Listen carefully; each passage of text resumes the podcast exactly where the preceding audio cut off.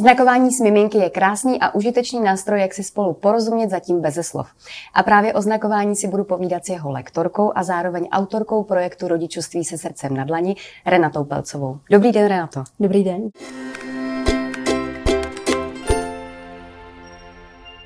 Vítejte v podcastu Maminka.cz v našem krásném novém virtuálním studiu a máme i úžasné téma, které rodičům určitě hodně pomůže. Můžete v krátkosti říct, co je to znakování s miminky, co si pod tím představit? Mm-hmm. Já děkuji za pozvání. A co je to znakování? Znakování je vlastně jeden ze strategických nástrojů, který máme pro to, abychom dítě provedli takovou tou fází, než začne arti- eh, mluvit artikulovanou řečí. Ono potřebuje zvládnout ohromné množství věcí, ono se to nezdá, ale začíná to vlastně hrubou motorikou, jemnou motorikou. Eh, potřebuje porozumět tomu, co my mu říkáme, potřebuje pochopit, že vůbec komunikace mu slouží k tomu, aby dosáhlo nějakého vlastního cíle, abychom porozuměli tomu, po čem touží. Ono, oni třeba ty malinkatý děti mají asociace, vytváří vtipy, ale my to nevíme, když nemluví. A to znakování teprve nám to ukazuje. Takže je to vlastně nástroj, jak rozumět jednak tomu děťátku, byť ještě nemluví, a zároveň naprosto skvěle podpořit rozvoj jeho mozku, tedy emoční inteligence, ale i IQ, no to už jsou studie, které vlastně probíhají v průběhu 40 let a všechny ukazují jednoznačně pozitivní vliv právě na rozvoj mozku dítěte.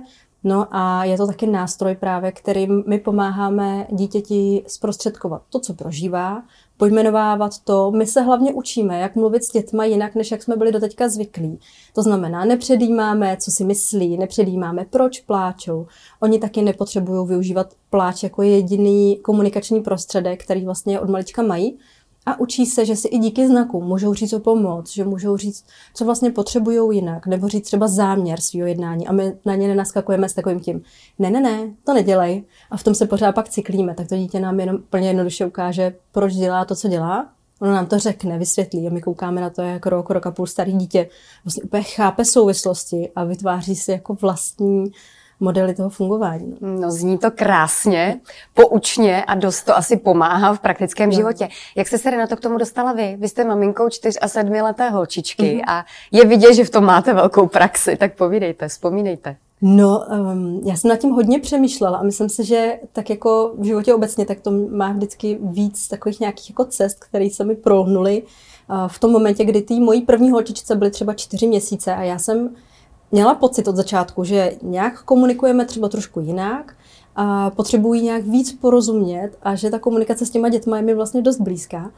A četla jsem nějakou knížku, kde bylo takový to vedení rodičů, ať tam tleskají dětem do slabik a to mě vlastně přišlo tak cizí, tak vzdálený, tak odpojený ode mě, od toho dítěte.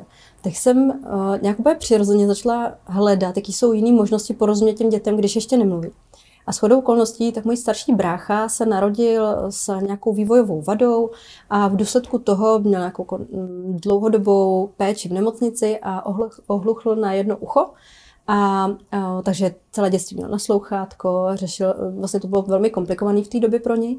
No a ve finále studoval mm, školu už dospělosti, kde byli sluchově postiženi. A on jako on normálně mluvil ale s nima komunikoval pomocí znakování jako mm, pro neslyšící.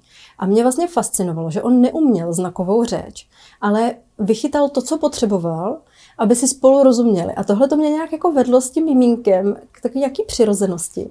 A zjistila jsem, že právě znakování je, že už eh, probíhá od nějakých 80. let, že to vůbec není nic nového a že postupně se rozvíjí i u nás a pak jsme šli ještě dál, vlastně s manželem a s dětma, protože jenom znakovat věci, takový to, když chcete děti učit ty slova, ukazujete jim nějakého pejska, kočičku, tak jsme vlastně pak zjistili, že tohle nám ale vůbec neslouží.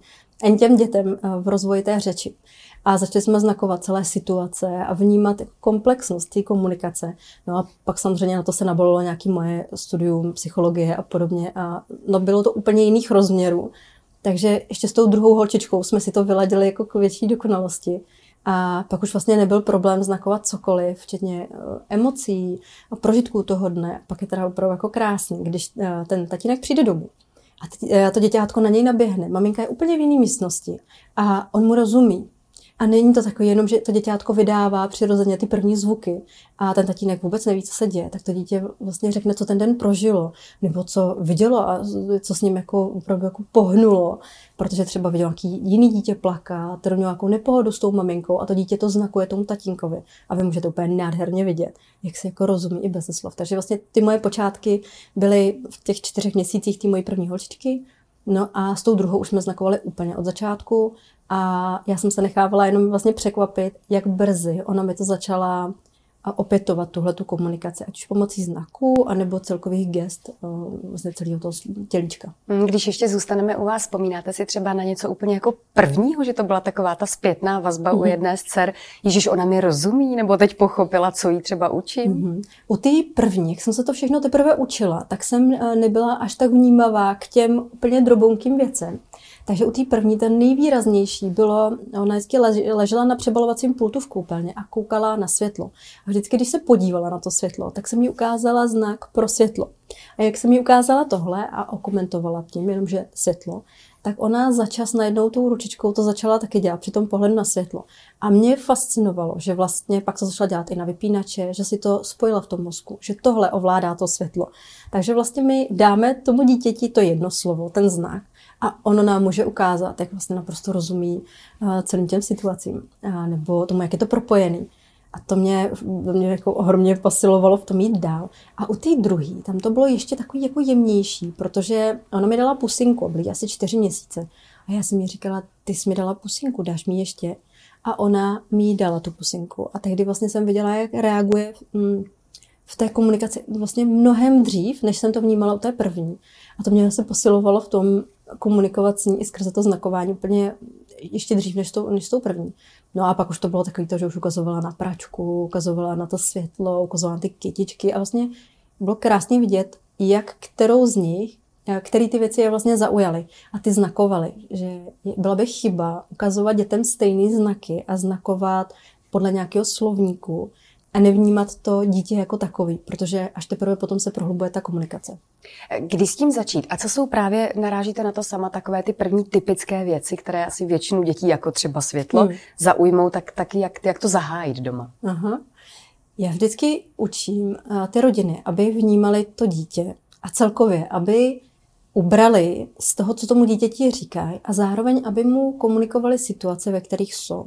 Takže úplně jednoduše, my máme um, tak jako ve zvyku celospolečensky ty dítě vlastně děti umluvit. Říkat jim pořád něco, být někam otočený a jenom tak mluvit, aby nebylo ticho, aby to dítě náhodou neplakalo, nebylo nervózní. Ale vlastně s ním nekomunikujeme.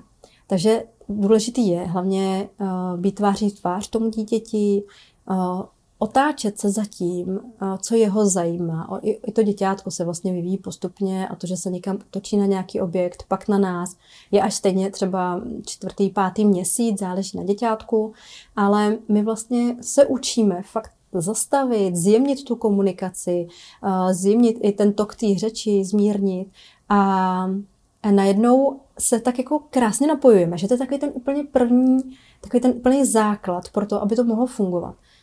Často, když se mnou konzultují rodiče, proč vlastně to dítě ještě neznakuje, ať je jakkoliv starý, tak se dostáváme nejčastěji k takové zásadní chybě. A to je, že na to dítě hodně tlačí, aby odpovědělo skrze ty znaky. A až když uvolní ten tlak, tak do týdne ty děti začnou mluvit úplně neskutečně pomocí těch znaků, pak se rozvine i ta artikulovaná řeč. Takže taky ubrat na tom tlaku a na tom očekávání. A jenom to brát jako hru, jako prostředek, kdy si rozumíme. A ty typické takový první projevy, tak bývají právě to světlo, nebo pokud má někdo doma psa, je to prostě pes. A potom, když už jsou příkrmy, tak to může být právě jídlo nebo znaky jako třeba ještě. Nebo fantasticky uh, fungují takový ty dost, nebo hotovo, nebo znak později. Ten děti úplně milují. Hmm. Protože v rámci toho rozvoje a té vývojové psychologie je důležité vědět, že ty dětičky potom, co si navnímají nějak jako, že jsou v bezpečí a tenhle ten základ mají pokrytý, tak po tom prvním roce života oni chtějí získávat větší a větší kompetence v tom, co dělají a dokázat nám, že to dokážou. To je takový to sám, sama, nepomáhá, truce pryč. A teďka to dítě se může dostat zbytečně do frustrace, že my mu vlastně nerozumíme, že mu nedáváme ten prostor, protože tam máme nějaký vlastní strachy že ještě na to není zralý, že se zraní a podobně. A to dítě nám ukáže prostě třeba jenom stop. Nebo nám ukáže, že něco chce dělat ještě. Nebo nám ukáže, že bude, mm, že až později můžeme my přijít a pomoct mu s tím. Nebo že tu činnost ukončí později. A tohle to my zařazujeme zase třeba v úplně jiných činnostech, v jiných situacích. A to dítě si to osvojí a užívá to tehdy, když to potřebuje.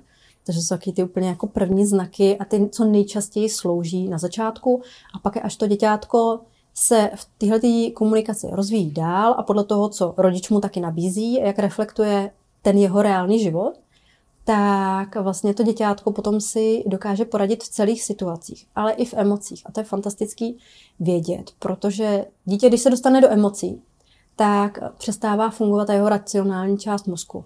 Úplně dobře neumí tu situaci mm, vyřešit. Otázky typu, proč pláčeš, co potřebuješ, mu v ten moment ale vůbec nepomůžou. Ale jinak vnímá ty znaky.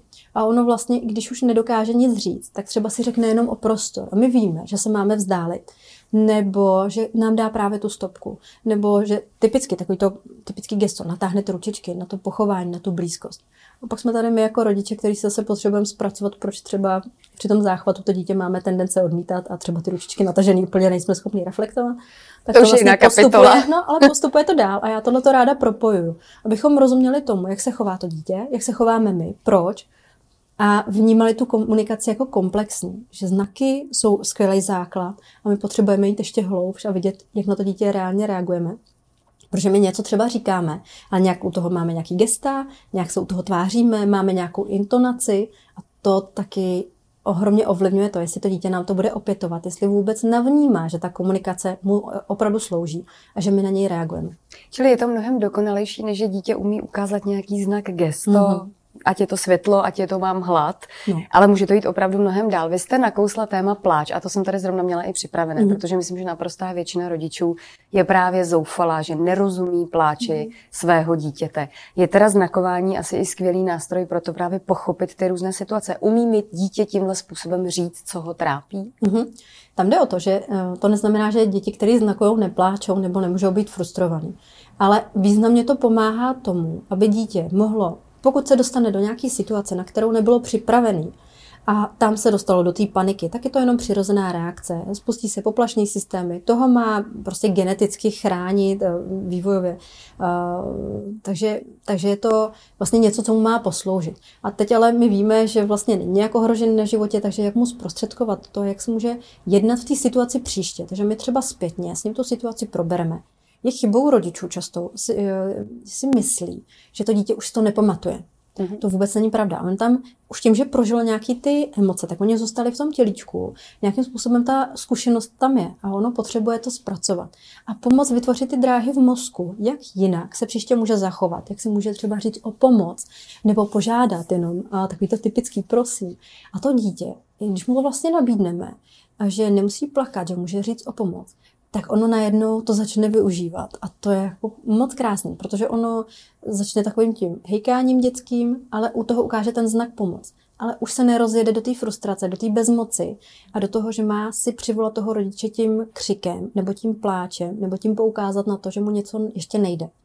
A tak to asi k tomu. Hmm, takže to, to je vlastně tak, jako by se hezky připravit na ty situace, aby to dítě potom nevrečelo tolik, což rodiče no, jistě uvítají, nebo, když si porozumí. Hmm, a nebo potom jsou takové ty situace, že my někam jdeme, jdeme na návštěvu, jdeme k doktorovi, jdeme na nějaký pro nás zásadní vyšetření, a jdeme poprvé někam, kamkoliv.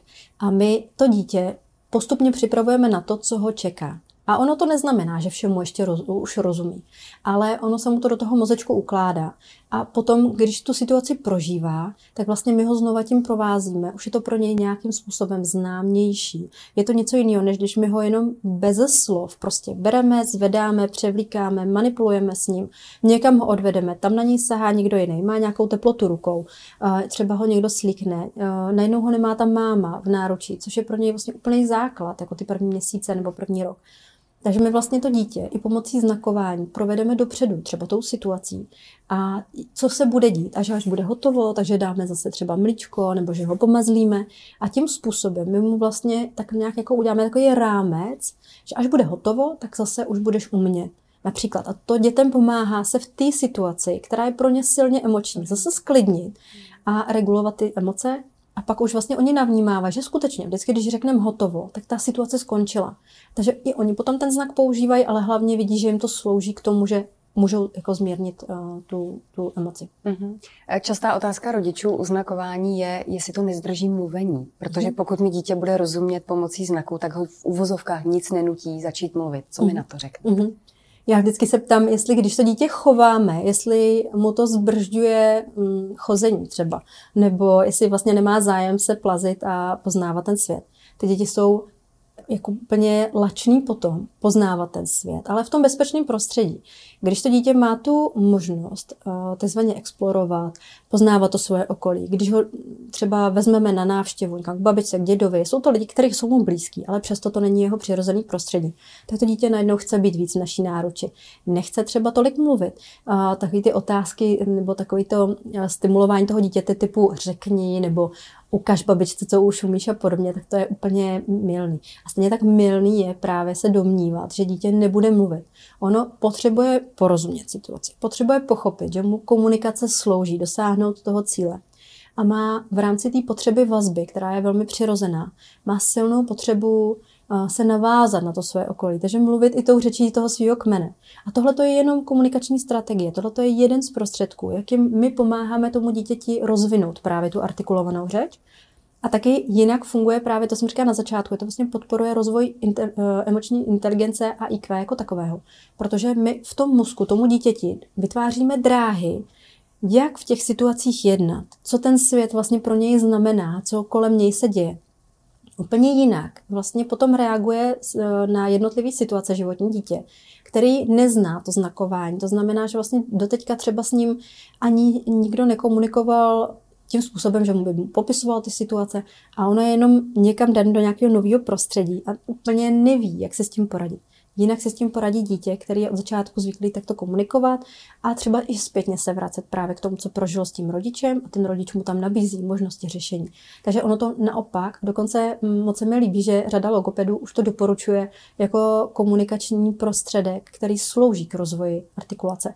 A navíc uh, artikulované řeči. Navíc je důležitý vědět, že aby fungovala ta pusinka, aby fungovalo um, vlastně ty jemňoučký svaly, v té pusince, tak tam potřebuje dítě dojít. A zároveň ta řeč není životně důležitá.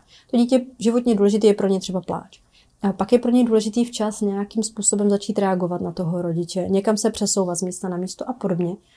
Ale ta řeč je až jako poslední vlastně, mhm. nebo jedna z posledních. Takže proto na to nikdy netlačíme. A to dítě může mít i nějaký genetický uh, dispozice k tomu, že má třeba i opožděný vývoj řeči. Tady mu opět znakování slouží. Ono není líný mluvit, ale jde o to, že ono z nějakého důvodu může mít třeba i vadu sluchu. To je taky moc důležité potom rozklíčovat, co se vlastně děje. Nebo prostě mentálně je trošičku opožděný, není to žádná vada, jenom ten vývoj je někde jinde. Je to třeba dítě, který je naopak jako veliký, je to, rodiče velký, je to dítě velkých rodičů, takže tam to tělo maká hrozně moc třeba na té hrubé motorice, jemné motorice, to dítě je nejrychlejší ve skupině. Ale prostě ta řeč jako taková tam pokulhává a má to čas. A řešíme to až někdy třeba Sledujeme to kolem třetího roku uh, života, kdy dítě má z pravidla mít ve slovníku kolem tisíce slov, a nebo potom takový to, kdy už spolupracujeme s logopedy, s dětským psychologem, tak to je třeba kolem čtvrtého roku života. Ale moc se mi líbí právě uh, to propojování logopedů uh, v té praxi s těma vlastně s tím znakováním a pak je důležité vědět, že mezi nějakým 8. a 16. měsícem života děti přirozeně používají gesta. A my jenom z těch gest uděláme znaky a rozvineme to do jako komplexnější komunikace a ty děti navíc se dostávají nesadeně do situací, kdy jim to jejich okolí širší stejně ani skrze ty znaky neporozumí nebo vlastně jak jako neví, že to znakování je, tak oni na to nereagují. A ty děti jsou přirozeně, jako mají tu potřebu se naučit komunikovat právě tou řečí toho kmene a tam to znakování potom opouští. Oni to dítě jak si vlastně osvojí tu řeč jako takovou, nějaký slova začne říkat, úplně okamžitě pustí ty znaky a pak se k ním nevrací. A pak je naopak taková ta situace, kdy ale dítě začne říkat jedno slovo, typicky táta, bába, bebe, něco podobného.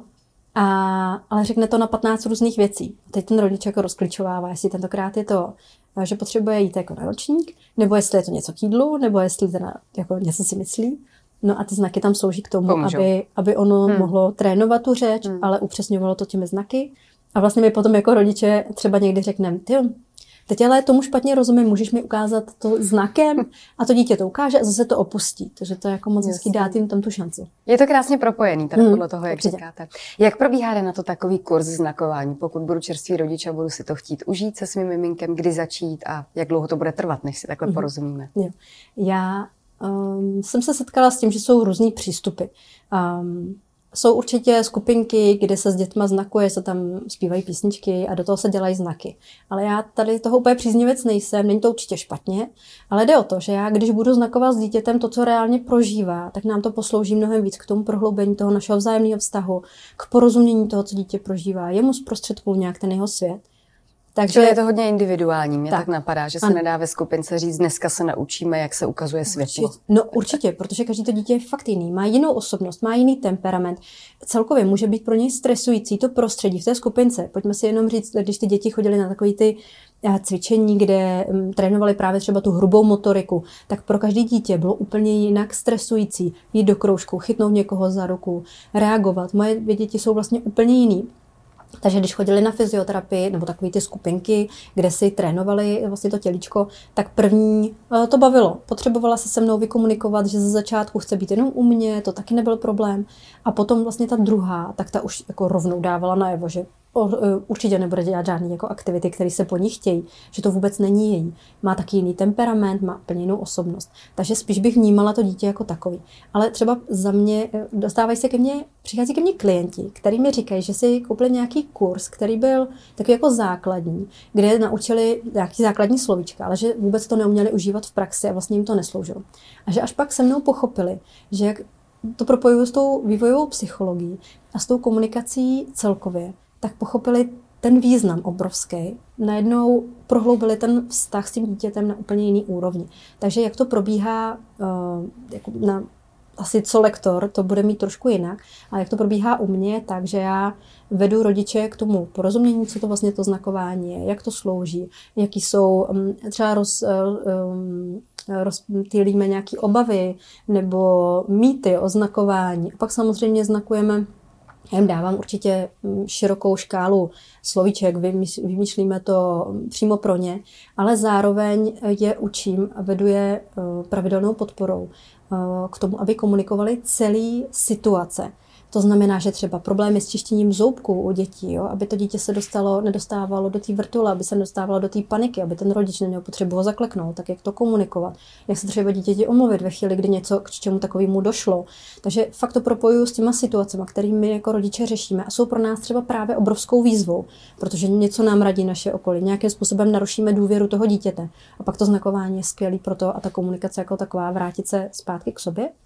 No a já třeba mm, i vyzývám rodiče k tomu, aby mi sdíleli, jaký situace s dětma prožívají. Na základě toho jim pak tvořím ten obsah ještě navíc, protože mm, je vidět, že jak je fakt každý to dítě jiný a, a každý rodič začne znakovat v jiném období. Někdo se k tomu dostane až v roce eh, života dítěte, někdo chce vlastně začít hned po narození děťátka. Tam se samozřejmě vyvíjí ten zrak, takže spíš jde o to, že ten rodič si to osahává, navnímává to dítě. A pak je dítě, který najednou ve třech, ve čtyřech měsících na to reaguje a je to vlastně překvapivý v rámci toho, co víme o vývoji dítěte.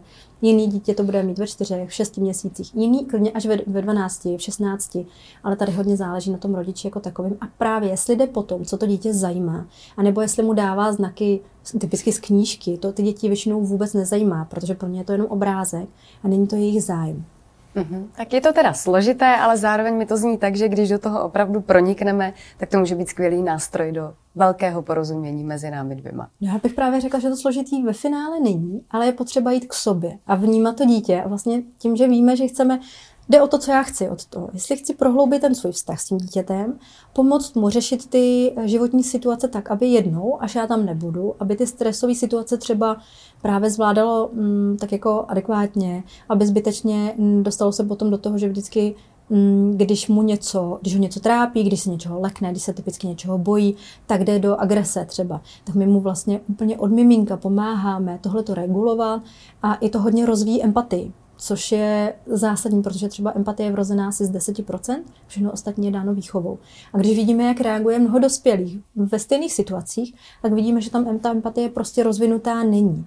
A ten základ je ale už u těch miminek. Tam ten první rok hraje jako zásadní roli v tom, jak i potom v dospělosti ten človíček bude vlastně řešit uh, ty, ty situace, které přichází. Popřejme všem rodičům a tímto, ať už znakování nebo jinými způsoby s dětmi krásně jde, tak jak o tom mluvíte.